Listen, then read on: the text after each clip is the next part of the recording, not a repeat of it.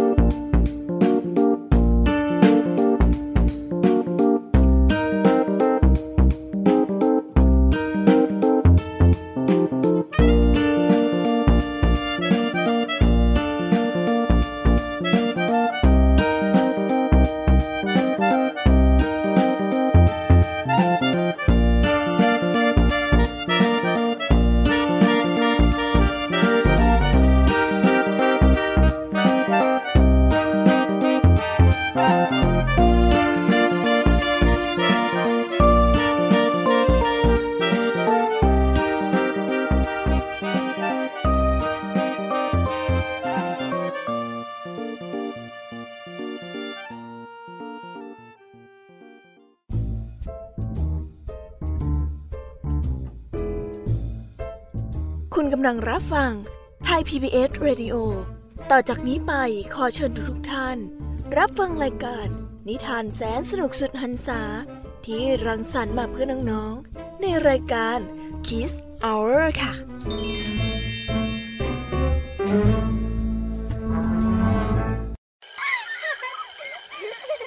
โรงเรียนเลิกแล้วกลับบ้านพร้อมกับรายการ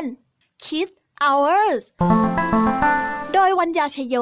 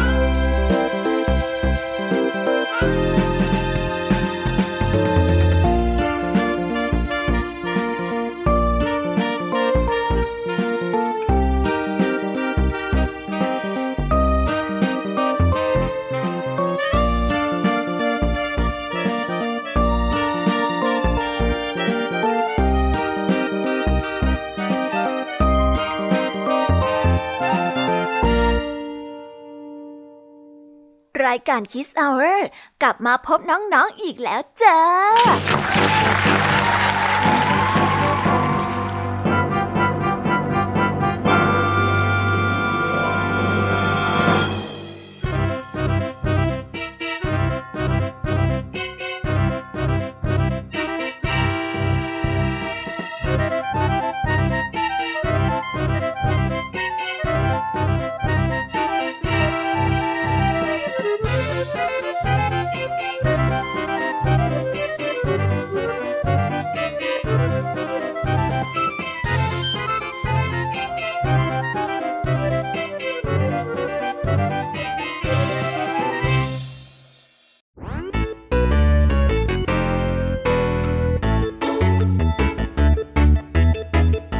วัสดีค่ะน้องๆที่น่ารักทุกคนเลยนะคะ ช่วงเวลายามบ่ายจนเกือบจะเย็นแบบนี้เนี่ย เราก็กลับมาพบกับเสียงอันสดใสของพี่ยามีกับเหล่าผองเพื่อนในรายการ Kiss Hour กัน อีกเช่นเคยนะ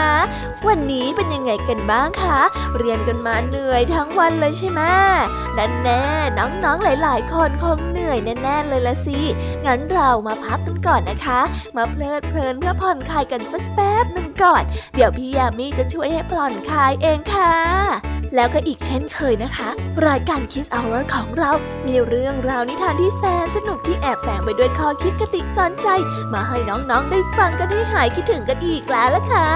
สำหรับวันนี้รายการ Kiss Hour ของเราได้เตรียมเรื่องราวนิทานที่แสนสนุกมาให้น้องๆที่น่ารักทุกๆคนได้ฟังกันอย่างแน่นอนเอาเป็นว่าเรามาเรียกน้ำย่อยกันก่อนเลยดีกว่านะคะ ว่าวันนี้มีนิทานเรื่องอะไรบ้าง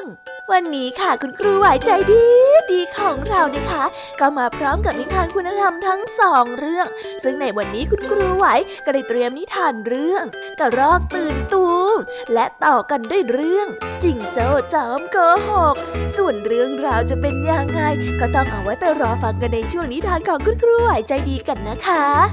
ส่วนพี่ยามีเล่าให้ฟังในวันนี้ก็ได้เตรียมนิทานทั้งสามเรื่องมาเล่าให้กับพวกเราได้ฟังกันยาวๆ ต่อจากช่วงคุณครูไหวกันไปเลยค่ะ ในนิทานเรื่องแรกของพี่ยามีนี้ มีชื่อเรื่องว่า เจ้าดิ๊กผู้ซื่อสัตย์และต่อกันด้วยเรื่อง ยีราฟแล้งน้ำใจ และปิดท้ายด้วยเรื่อง ลุงเจิดผู้รอบคอบ ส่วนนิทานทั้งสามเรื่องนี้จะสนุกสนานแค่ไหน ก็ต้องเอาไว้ไปรอติดตามในช่วงนิทานของพี่แยมมี่เล่าให้ฟังกันนะคะ พี่แยมมี่เนี่ยการันตีเลยค่ะว่าสนุกอย่างแน่นอนเลยค่ะ วันนี้นะคะลุงทองดีกับเจ้าจอยของเราก็ได้เตรียมนิทานสุภาษิตมาฝากพวกเรากันอีกเช่นเคยค่ะ ซึ่งในวันนี้นะคะ มากันในสำนวนที่ว่า ผีเจาะปากมาพูด แค่ได้ฟังแค่ชื่อสำนวนเนี่ยก็พอจะรู้แล้วใช่ไหมล่ะคะ ว่าเจ้าจ้อยเนี่ยคงต้องไปปวดอะไรให้ลุงทองดีปวดหัวอีกแน่ๆเลย งั้นเอาไว้ไปรอฟังกันในช่วงนิทานสุภาษิตกันเลยนะคะ และก็ปิดท้ายกันอีกเช่นเคย กับนิทานพี่เด็กดีจากทางบ้าน ซึ่งวันนี้พี่เด็กดีก็ได้เตรียมนิทานเรื่อง ลูกเสือจนมุมมาฝากกัน ส่วนเรื่องราวจะเป็นอย่างไงต้องไปรอฟังกันในช่วงพี่เด็กดีกันนะคะโอ้เป็นยังไงกันบ้างล่ะคะได้ยินแค่ชื่อนิทานก็น่าสนุกแล้วใช่ไหมล่ะคะเด็กๆพี่ยามีก็ตื่นเต้นที่จะรอฟังนิทานที่แสนสนุกที่พวกเรารออยู่ไม่ไหวแล้วล่ะค่ะมีแต่เรื่องที่น่าฟังทั้งนั้นเลยนะคะเนี่ย พื่อไม่ให้เป็นการเสียเวลาค่ะ พี่แยมมี่ว่าน้องๆคงพร้อมกันแล้วใช่ไหมล่ะคะ งั้นเอาเป็นว่าตอนนี้เราไปเตรียมตัวเตรียมใจรับฟังนิทานแสนสนุกกันได้เลยค่ะ เพราะว่าตอนนี้เนี่ยคุณครูไหวได้เดินมารอน้องๆอยู่ที่หน้าห้องเรียนแล้วค่ะ งั้นเราไปหาคุณครูไหวกันเลยนะคะสามสองหนึ่งไปกันเลย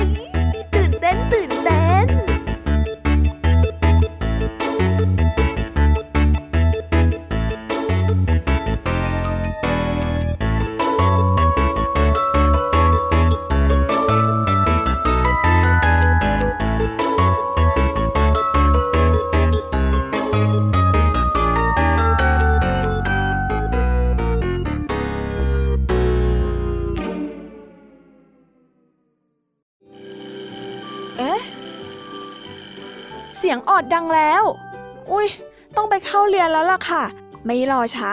เราไปหาคู่ไหวกันเถอะ ไปกันเลย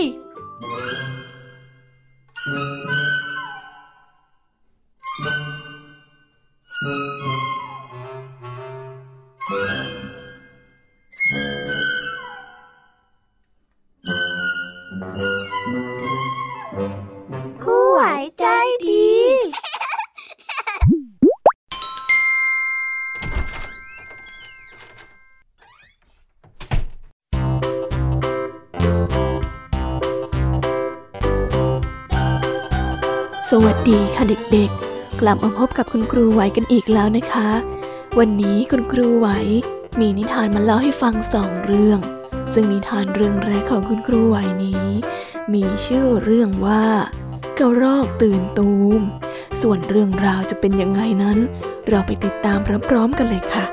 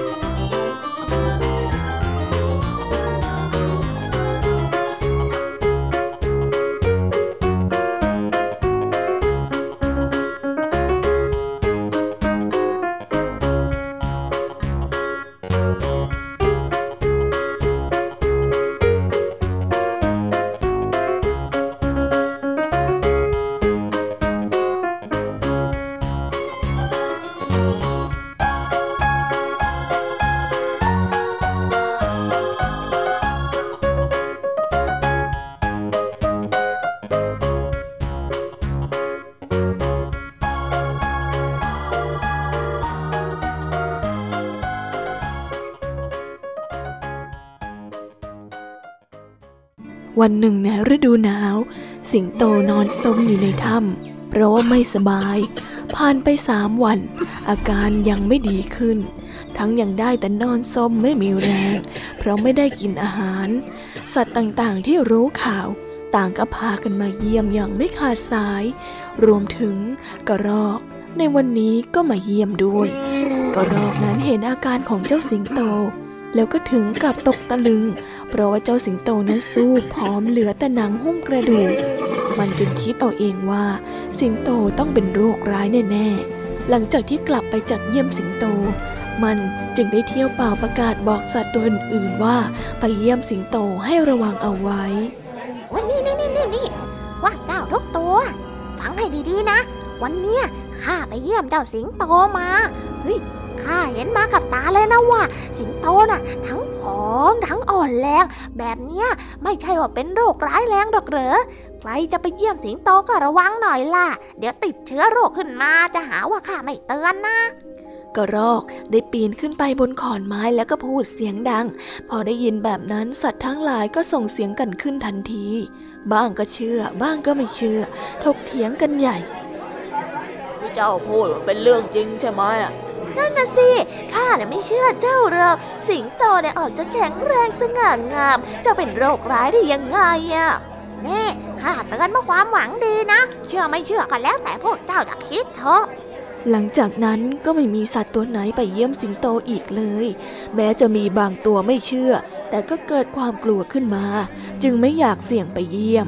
จะมีก็แต่ลุงนกฮูกเท่านั้น ที่คอยหาอาหารและยามารักษาสิงโตจนหายดี ครั้น พอสิงโตได้เริ่มกลับมาแข็งแรงเหมือนเดิม มันจึงได้สอบถามสัตว์ต่างๆ ว่า เหตุใดจึงไม่มีใครไปเยี่ยมมันเลย แล้วก็ได้ความมาว่าเป็นเพราะกระรอกสิงโตนั้นจึงออกตามหากระรอกที่ได้กล่าวหามันว่ามันเป็นโรคร้าย จนในที่สุดก็เจอตัวเออเจ้าหายดีแล้วเหรอ เฮ้ยข้าดีใจด้วยนะ ถึงจะกลัว แต่กระรอกก็ทำเป็นใจดีสู้ ทักทายสิงโตด้วยรอยยิ้มอันเป็นมิตร แต่สิงโตนั้นกลับพูดเสียงดังด้วยความโมโหไปว่าข้าน่ะไม่ตายง่ายๆหรอก แต่ผู้ที่กำลังจะตาย ก็คือเจ้านั่นแหละ ไม่ข้ากินซะดีๆเถอะ แล้วสิงโตก็ตะปบกระรอกด้วยกรงเล็บอันแหลมคม จนกระรอกนั้นเสียชีวิตคามือ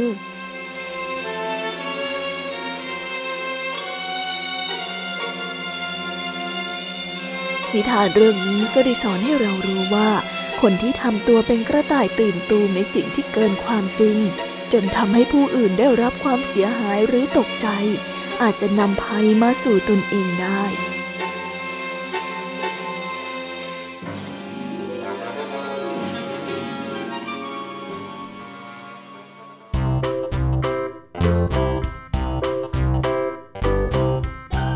แล้วก็จบกันไปแล้วนะคะสำหรับนิทานเรื่องแรก งั้นเราไปต่อกันในนิทานเรื่องที่สองกันต่อเลยนะคะ ในนิทานเรื่องที่สองนี้ มีชื่อเรื่องว่า จิงโจ้จอมโกหก ส่วนเรื่องราวจะเป็นยังไง จะสนุกสนานแค่ไหน เราไปติดตามรับฟังพร้อม ๆ กันได้เลยค่ะ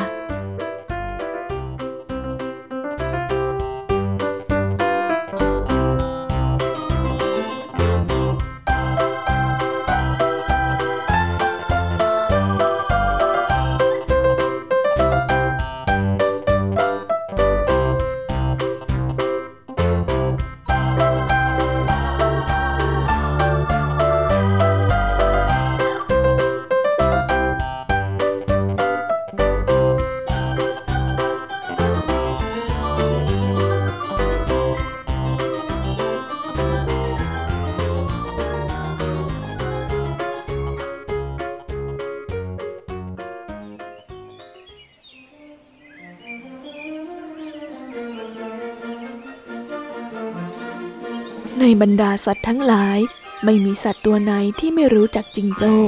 นั่นก็เพราะเจ้าจิงโจ้หนุ่มตัวนี้มีนิสัยที่ชอบพูดไร้สาระและชอบพูดโกหก จนไม่มีสัตว์ตัวไหนอยากคุยด้วยเวลาที่จิงโจ้ได้เดินเข้าไปในหมู่สัตว์ตัวอื่นๆ ที่กำลังชุมนุมพูดคุยกัน เป็นอันว่ากลุ่มนั้นจะต้องแตกในทันที อยู่มาวันหนึ่ง จิงโจ้พบกับลิงต่างถิ่นที่พลัดหลงมา จิงโจ้จึงชวนไปอยู่ด้วยกันที่บ้านจิจิงโจ้ได้ดูแลลิงเป็นอย่างดี จนลิงนั้นรู้สึกชื่นชมและนับถือจิงโจ้ เจ้าเนี่ยนะช่างเป็นคนดีเหลือเกินเจ้าจิงโจ้ หากว่ามีอะไรให้ข้าช่วยเหลือ บอกได้เลยนะ เดี๋ยวข้าจะทำเป็นการตอบแทนฮะเจ้าบอกข้าได้ตลอดเลยนะ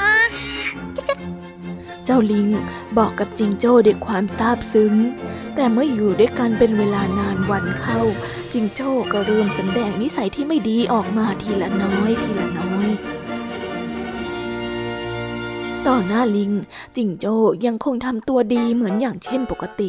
แต่เมื่อลับหลัง มันก็มักจะออกไปพูดกับลุงเต่า ว่าร้ายลิงในทางเสียหายอยู่เสมอ เฮ้ย เนี่ย จริงๆนะลุง เจ้าลิงเนี่ยนิสัยขี้ขโมยมาก อยู่ในบ้านเนี่ยนะ ก็ชอบขโมยของของข้าเฮ้อพอออกไปข้างนอกบ้าน ก็ชอบไปขโมยกล้วยของชาวบ้านกิน พูดแล้วก็อย่าเอ็ดไปนะลุง ที่เจ้าลิงมาอยู่บ้านข้าเนี่ย ก็เพราะว่าถูกไล่ แล้วก็หนีมาที่นี่นั่นแหละแต่ลุงเต่ารู้จากนิสัยของจิงโจ้ดี ไม่ว่าจิงโจ้จะพูดหรือว่าเล่าอะไร ลุงเต่าจึงไม่เชื่อ แต่พอยิ่งทำเฉย เจ้าจิงโจ้ก็ยิ่งเอาใหญ่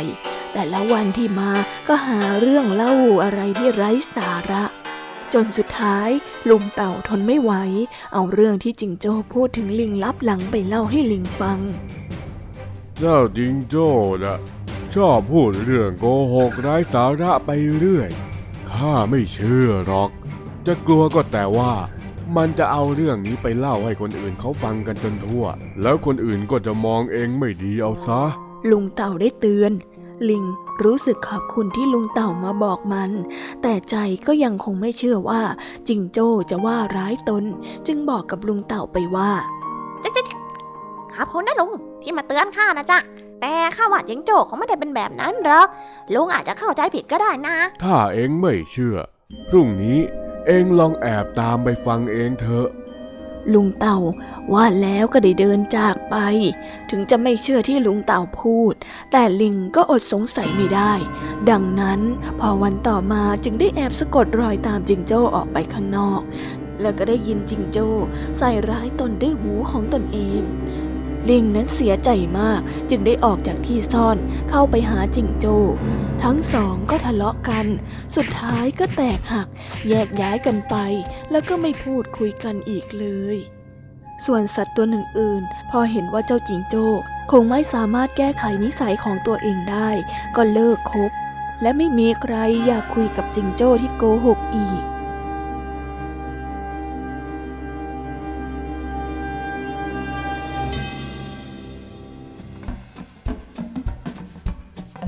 นิทานเรื่องนี้ก็ได้สอนให้เรารู้ว่า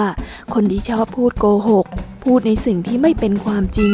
ผลสุดท้ายก็ย่อมเดือดร้อนเพราะคำพูดของตนเอง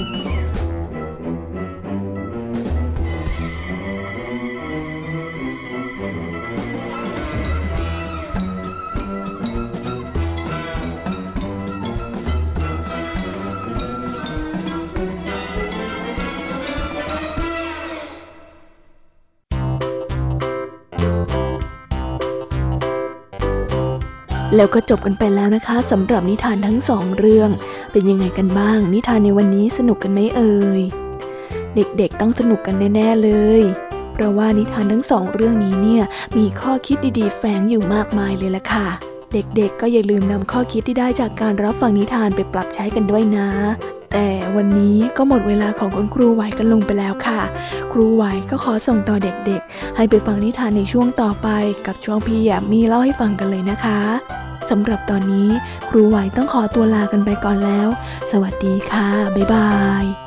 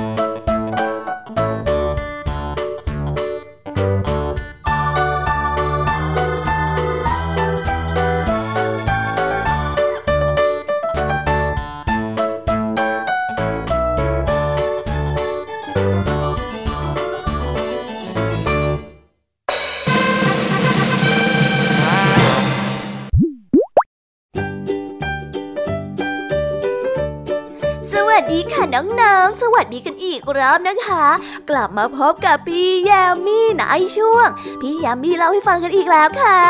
นิทานเรื่องแรกของพี่ยามีนี้ มีชื่อเรื่องว่า เจ้าดิกผู้ซื่อสัตย์ส่วนเรื่องราวจะเป็นอย่างไงนั้น เราไปรับฟังพร้อมๆกันได้เลยค่ะ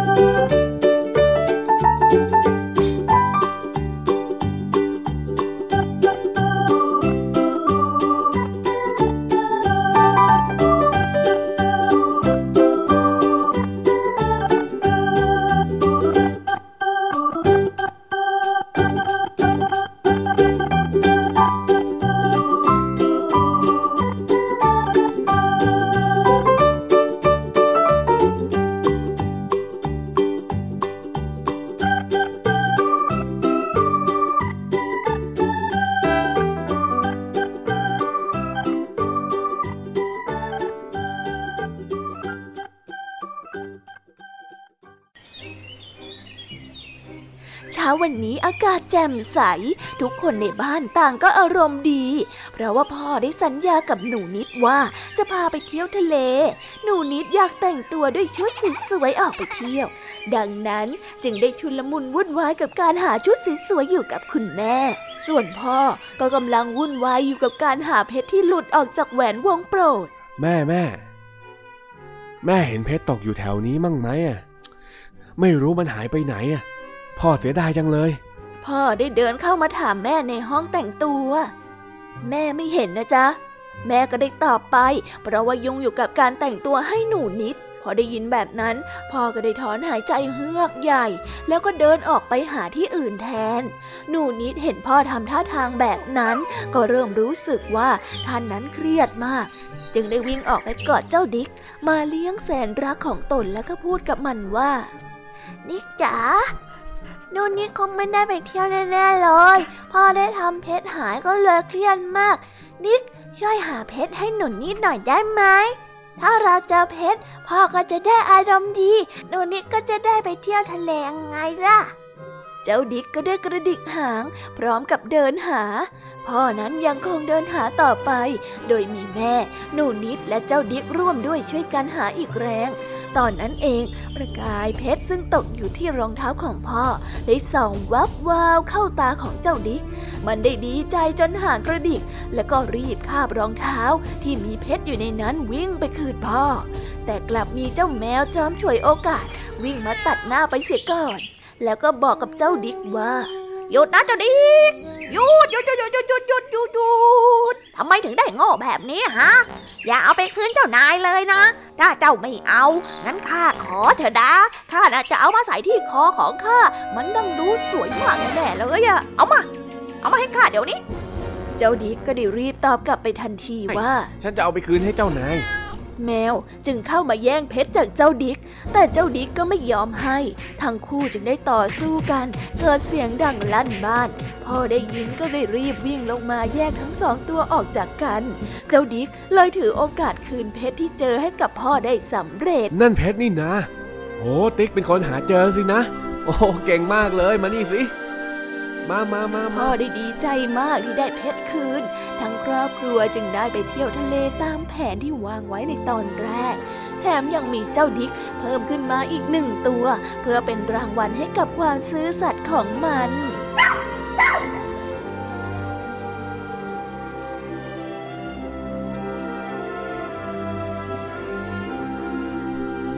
นิทานเรื่องนี้ก็ได้สอนให้เรารู้ว่า ความซื่อสัตย์เป็นสิ่งที่ดี ผู้ที่มีความซื่อสัตย์สุจริตนั้น ย่อมได้ผลที่ดีตอบแทน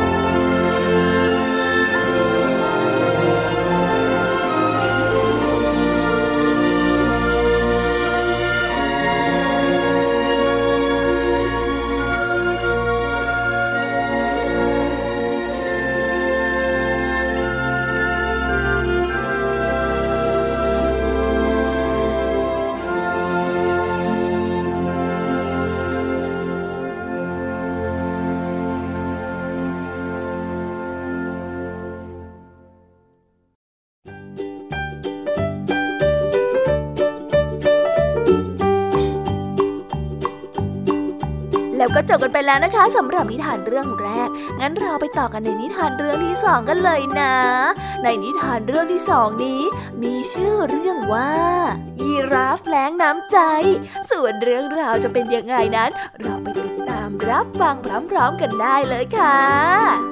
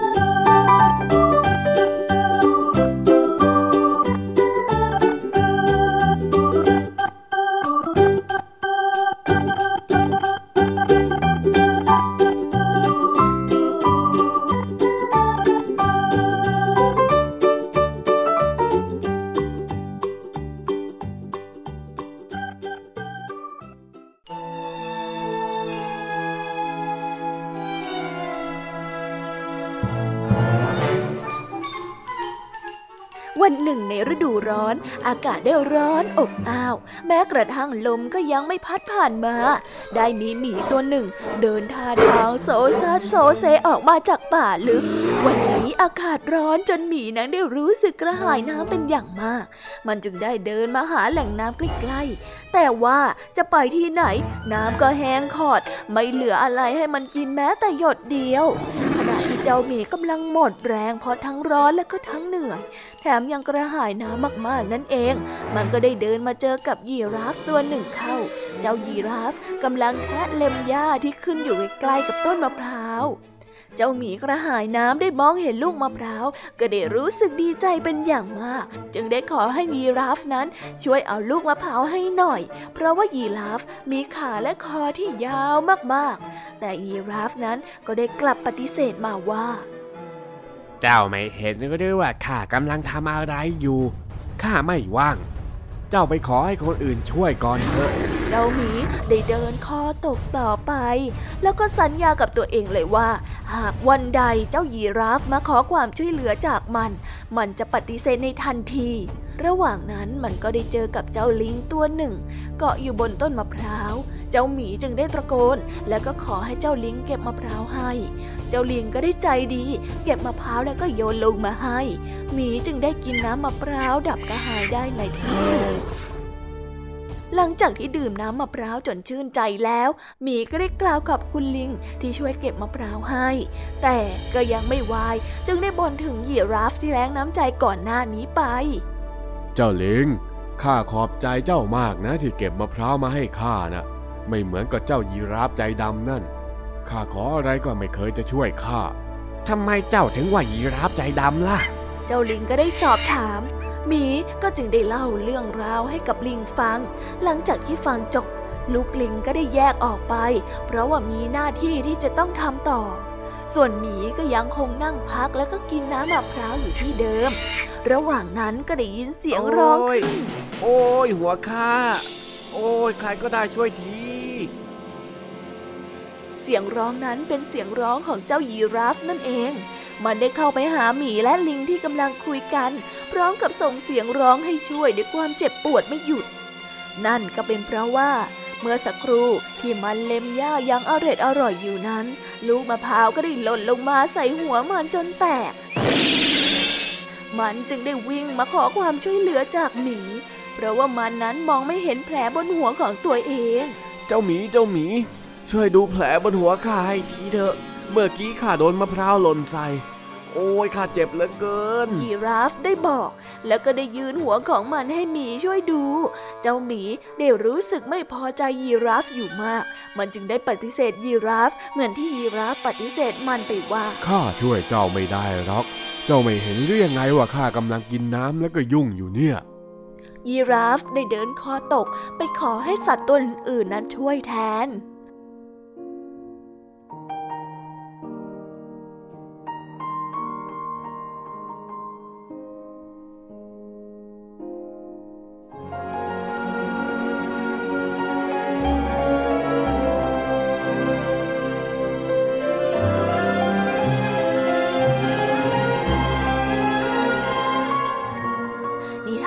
นี้ก็ได้สอนให้เรารู้ว่า ผู้ที่ไม่มีน้ำใจช่วยเหลือผู้อื่น ก็อย่าหวังจะได้รับความช่วยเหลือเมื่อถึงคราวตนเองเดือดร้อนว้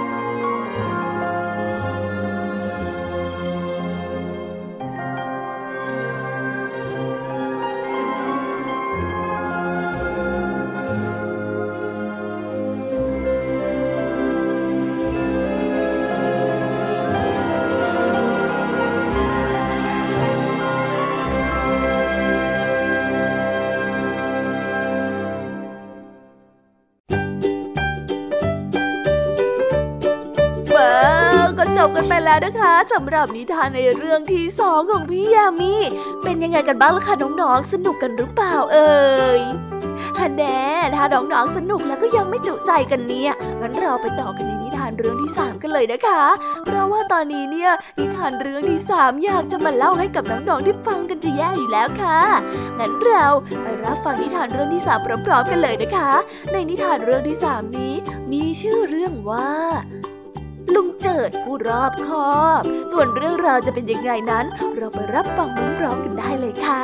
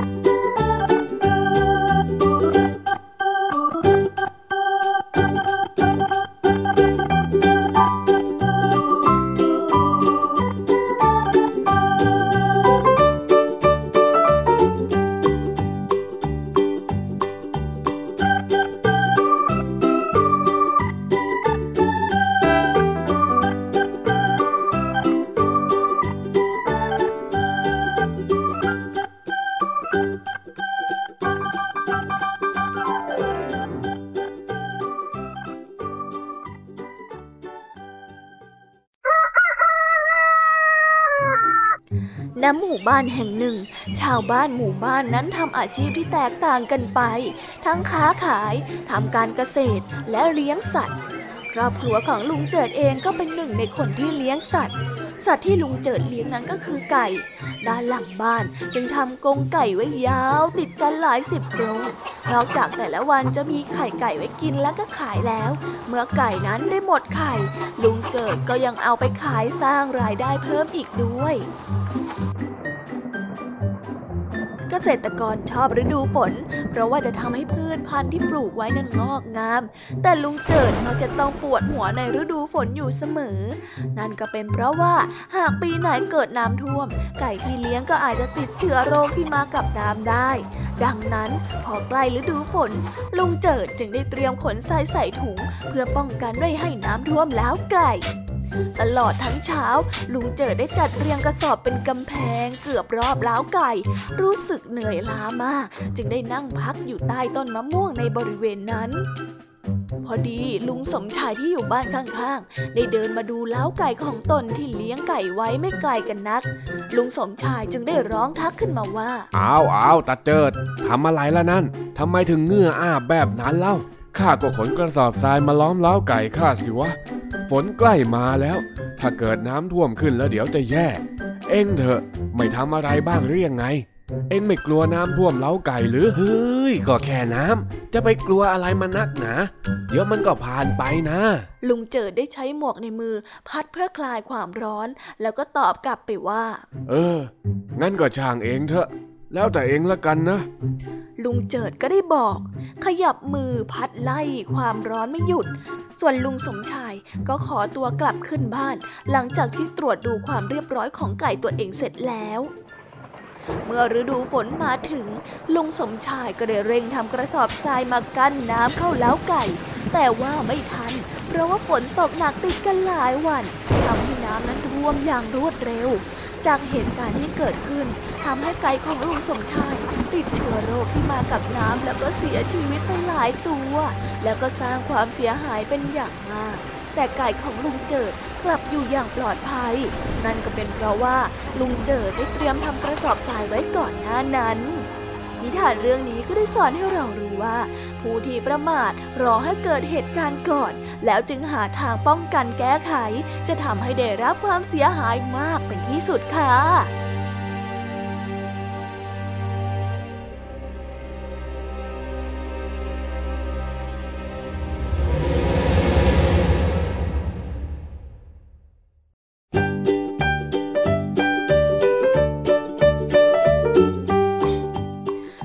ไปแล้วนะคะสำหรับนิทานทั้ง 3 เรื่องของพี่แยมมี่เป็นยังไงกันบ้างล่ะคะ สนุกกันเลยละสิ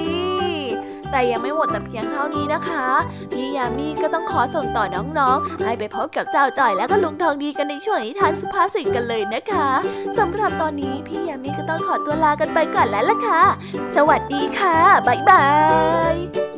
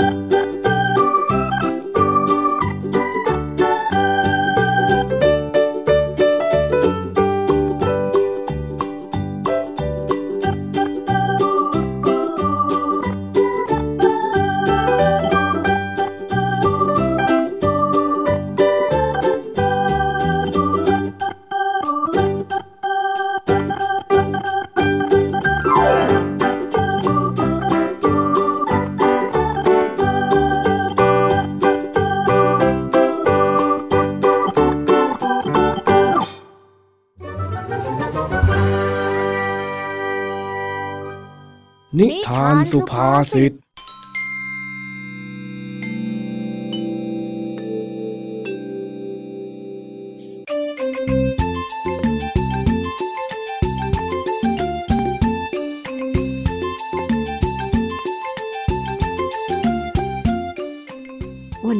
จ้าจ้อย ได้กลับมาจากโรงเรียน แล้วเดินตรงไปหาลุงทองดีที่บ้านในทันที เพื่อที่จะให้ลุงทองดีนั้น สอนการบ้านภาษาไทยให้ แต่พอเดินไปถึงบ้านของลุงทองดี ภาพที่เจ้าจ้อยเห็นนั้น คือลุงทองดีกำลังนั่งเอาหู ไปแนบกับวิทยุ เหมือนฟังอะไรบางอย่างลุงจ๋าลุงทองดี ลุงทองดีจ๋าเออเออ แน่ นี่หลานสุดที่รักมาหาเลยนะเนี่ยทำไมลุงทองดีพูดว่า เออเออแค่นั้นเองเหรอแล้วทำอะไรอยู่ล่ะจ๊ะลุงทองดีเบาๆหน่อยเจ้าจ้อยข้ากำลังใช้สมาธิเจ้าจ้อยได้พยายามจ้องมองลุงทองดี ที่กำลังทำอาการเหมือนลุ้นอะไรสักอย่าง ด้วยความสงสัย เจ้าจ้อยเลยได้ถามลุงทองดีไปว่าทำอะไรอะลุงทองดี ลุงทำอะไรอะเฮ้ยเฮ้ยเฮ้ยอะไรของเองล่ะฮะ เรียกข้าอยู่ได้เนี่ย เอ้าก็ลุงทองดีไม่เห็นจะสนใจจ้อยเลยนี่นาเอาแต่สนใจวิทยุเนี่ยก็วันนี้มันวันหวยออก นี่นี่ข้ากำลังลุ้นเลขของข้าอยู่เว้ยเองดูสิอ๋อเข้าใจแล้วแหละ ลุง เอ๊ะไอ้นี่จะเรียกข้าอะไรกันนักกันหนาเนี่ยฮะลุงลุง ลุงช่วยสอนการบ้านภาษาไทยจ้อยหน่อยสิจ้อยทำไม่ได้อะลุง เดี๋ยวเดี๋ยวเดี๋ยวไอ้จ้อย เองฟังสิเนี่ยตั้งใจ ฟังฟังฟังรางวัลเลขหน้า3ตัวครั้งที่1เลขที่ออก7สองศูนย์เฮ้ยพลาดไปนิดเดียว เดี๋ยวเดี๋ยวเดี๋ยวรอเลขท้ายสามตัวก่อนก็ได้อืมต้องได้มั่งละวันนี้เนี่ยฮะโหลุ้นไปก็เท่านั้นน่ะ มันไม่ถูกหรอกลุงทองดี อ้าวไอ้นี่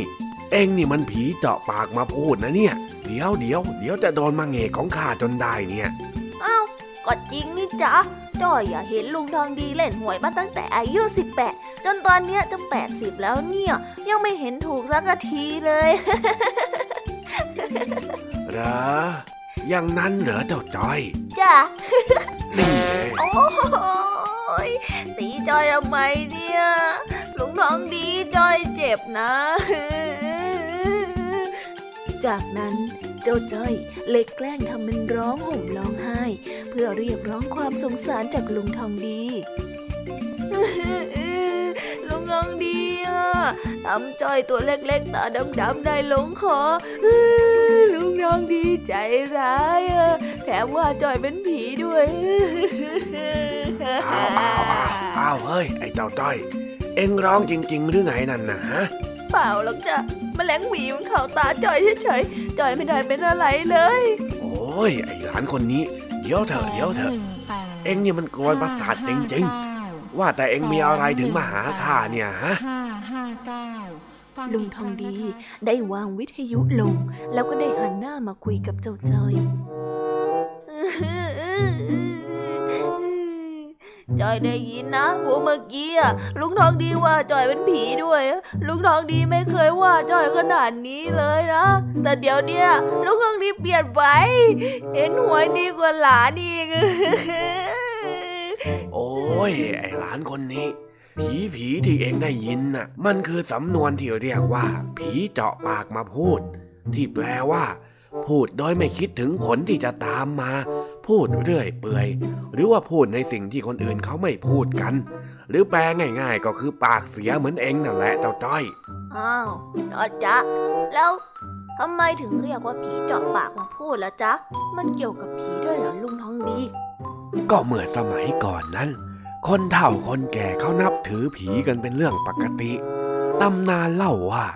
ในกระท่อมหลังหนึ่งก็ได้มีตาบุญกับเมียอาศัยอยู่ด้วยกัน ตาบุญแกเป็นคนเงียบเงียบขรึมขรึมไม่ค่อยพูดค่อยจากับใคร แต่มีอยู่วันหนึ่งตาบุญนั้นแกได้เข้าไปไหว้ผีในป่า เพื่อขอพร ให้ผีป่าช่วยคุ้มครอง ให้อยู่รอดปลอดภัยพอหลังจากวันที่ตาบุญได้เดินออกมาจากป่านั้น ตาบุญก็เหมือนเปลี่ยนไปเป็นคนละคน พูดคุยเก่งขึ้นจนผิดหูผิดตา จนเมียของตาบุญเองก็ยังแปลกใจ เพราะว่าตาบุญนั้นพูดไม่หยุดปาก ตั้งแต่กลับมาอยู่ที่บ้าน เมียเขาก็เลยเกิดโมโหขึ้น และได้ว่าตาบุญ และสงสัยว่าตาบุญ ถูกผีเจาะปากให้มาพูดหรือเปล่า หลังจากนั้นคำนี้ก็เลยใช้เรียกคนที่พูดมาก พูดผิดหูผิดตา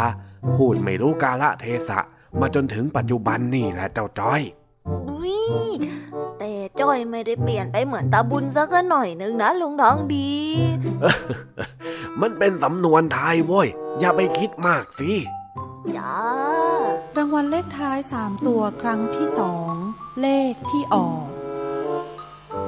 สี่แปดเก้าเฮ้ยเฮ้ยเฮ้ยไอ้จ้อยสี่ไอ้จ้อยแปดกะกะเก้าข้าถูกหวยโว้ยแล้วจริงเหรอลุงทองดีดีใจจังเลยอะลุงทองดีแทงมาทุกงวดเพิ่งถูกงวดเนี่ยเนาะเย้ดีใจจังเลยอะไอ้จ้อย เอ็งเนี่ยนะผีจับปากมาพูดจริงว่าแต่ถูกหวยแล้วได้ตังค์กี่ล้านเหรอจ๊ะลุงทองดีๆได้แค่สองพันเว้ยจริงเหรอจ๊ะลุงทองดีสองล้านอะอะไรนะลุงทองดีสองพันเหรอ ก็เออสิวะ เลขท้ายสองตัวตรงๆเลยนะเนี่ย จ้าตรงๆเลยจ้าเฮ้ยความสุขของคนแก่เนี่ยนะจอยแล้วไม่เข้าใจเลยจริง ๆ อะไรนะเจ้าจ้อยอ๋ออ๋อเปล่าจะลุงทองดี มามามาเริ่มสอนการบ้านจอยกันเลยดีกว่าเนอะเนี่ยนี่เนี่ยเนี่ยการบ้านภาษาไทยเนี่ยยากยากลุงทองดี เออเออมา วันนี้ข้าอารมณ์ดี เดี๋ยวข้าจะสอนให้ก็ได้ อารมณ์ดีเนาะคนแก่ถูกหวยเนี่ย มาเปิดหน้าแรกได้จ้ะ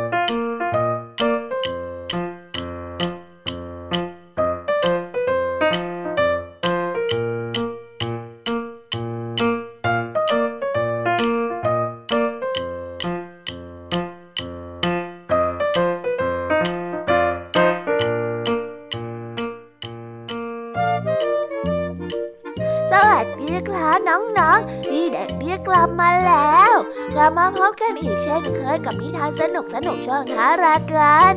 วันนี้พี่เด็กดีมีนิทานแสนสนุกมาฝากกันอีกเช่นเคยครับ น้องๆ อยากจะรู้กันแล้วหรือยังเอ่ยว่านิทานที่พี่เด็กดีเตรียมมาเล่าให้กับน้องๆได้ฟังนั้น มีชื่อเรื่องว่าอะไร ถ้าน้องๆ อยากจะรู้กันแล้ว พี่เด็กดีเฉลยให้ก็ได้ครับ นิทานในวันนี้ พี่เด็กดีได้นำนิทานเรื่อง ลูกเสือจนมุมมาฝากกัน ส่วนเรื่องราวจะเป็นอย่างไรนั้น เราไปรับฟังพร้อมๆกันได้เลยครับうん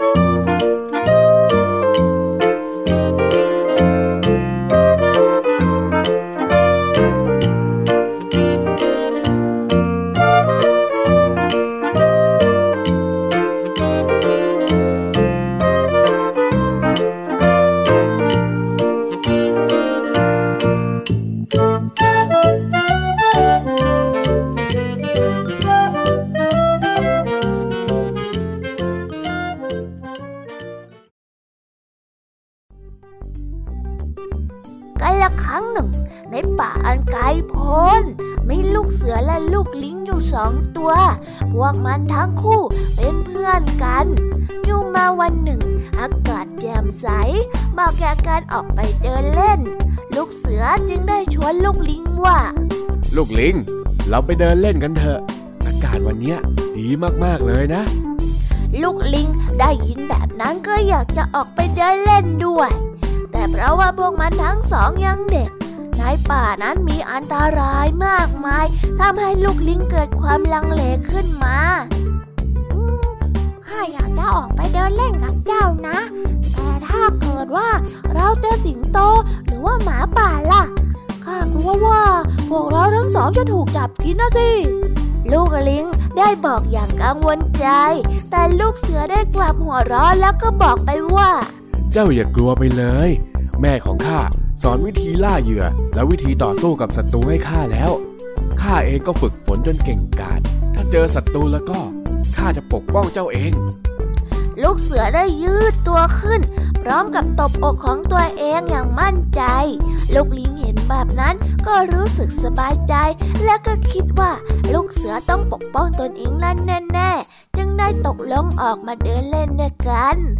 ลูกเสือและลูกลิงได้เดินลัดล้ออยู่ในป่า พากันวิ่งไล่จับมแมลงเล็กๆ อย่างสนุกสนานจนกระทั่งหมดแรง พวกมันทั้งสองจึงหาที่นั่งพักเหนื่อย ระหว่างนั้นเอง สิงโตตัวหนึ่งก็ได้กระโจนออกมาจากพุ่มไม้ที่อยู่ไม่ไกล หวังจะจับลูกเสือและลูกลิงเป็นอาหาร ลูกเสือตกใจมาก ที่เห็นเจ้าสิงโตตัวใหญ่มายืนอยู่ตรงหน้า มันได้ทำอะไรไม่ถูก วิชาที่แม่สอนมาก็เลือนหายไปหมด มันจึงได้ตัดสินใจชวนลูกลิงวิ่งหนี พวกมันทั้งสองตัวได้วิ่งหนีสิงโตตัวใหญ่จนหัวซุกหัวซุน ดีนะ ที่วิ่งไปเจอโพรงเล็กๆเข้า มันจึงได้มุดเข้าไปแล้วก็แอบอยู่ในโพรงนั้นทำให้รอดพ้นจากสิงโตมาได้นิทานเรื่องนี้ก็ได้สอนให้เรารู้ว่าถึงแม้ว่าจะมีวิชาความรู้มากมาย แต่ก็ไม่มีประโยชน์อะไร ถ้าหากว่าไม่สามารถเอาตัวรอดได้ แล้วก็จบกันไปแล้วนะครับสำหรับนิทานของพี่เด็กดี ที่พี่เด็กดีนั้นได้เตรียมมาเล่าให้กับน้องๆฟังกันในวันนี้ เป็นยังไงกันบ้างล่ะครับน้องๆสนุกกันหรือเปล่าเอ้ย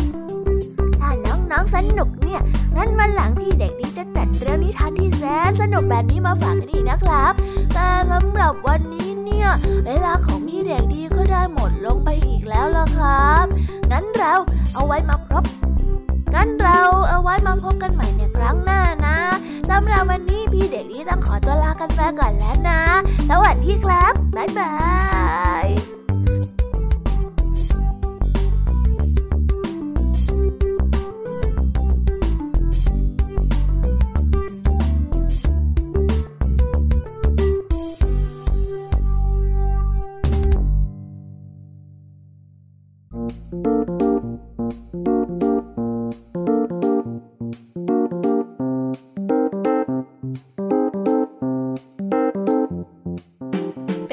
กันบ้างคะน้องๆสำหรับนิทานหลากหลายเรื่องราวที่ได้รับฟังกันไปในวันนี้ สนุกกันไหมเอ่ย หลากหลายเรื่องราวที่ได้นำมาเนี่ย บางเรื่องก็มีข้อคิดสะกิดใจ บางเรื่องก็ให้ความสนุกสนานและก็เพลิดเพลิน แล้วแต่ว่าน้องๆ จะฟังแล้วเห็นความสนุกในแง่มุมไหน ส่วนพี่แยมมี่แล้วก็พ่องเพื่อนเนี่ย ก็มีหน้าที่ในการนำนิทานมาส่งตรงถึงน้องๆ เท่านั้นเองละค่ะ และวันนี้นะคะ เราก็ได้ฟังนิทานกันมาจนถึงเวลาที่กำลังจะหมดลงอีกแล้วค่ะ ใครที่ฟังไม่ทัน หรือว่าฟังไม่ครบเนี่ย ก็สามารถไปย้อนฟังกันได้ที่เว็บไซต์ไทย PBS Radio นะคะ หรือแอปพลิเคชันไทย PBS Radio ได้นะถึงเวลาต้องกล่าวคำลาแล้วอะ พี่ยามีต้องคิดถึงน้องๆอีกแน่เลย แต่ไม่ต้องห่วงนะคะน้องๆ พี่ยามีขอสัญญาว่า เราจะกลับมาพบกันใหม่ พร้อมกับนิทานที่แสนสนุกแบบนี้กันอีกแน่นอนค่ะ น้องๆอย่าลืมนำข้อคิดดีๆ ที่ได้จากการรับฟังนิทานแสนสนุกของครูไหว พี่ยามีลุงทองดี และนิทานจากพี่เด็กดีในวันนี้ไปใช้กันด้วยนะคะเด็กๆ เอาไว้พบกันใหม่ในวันพรุ่งนี้นะสำหรับวันนี้ พี่ยามีและรายการ Kiss Hour ก็ต้องขอตัวลากันไปก่อนแล้วล่ะค่ะ สวัสดีค่ะ บ๊ายบาย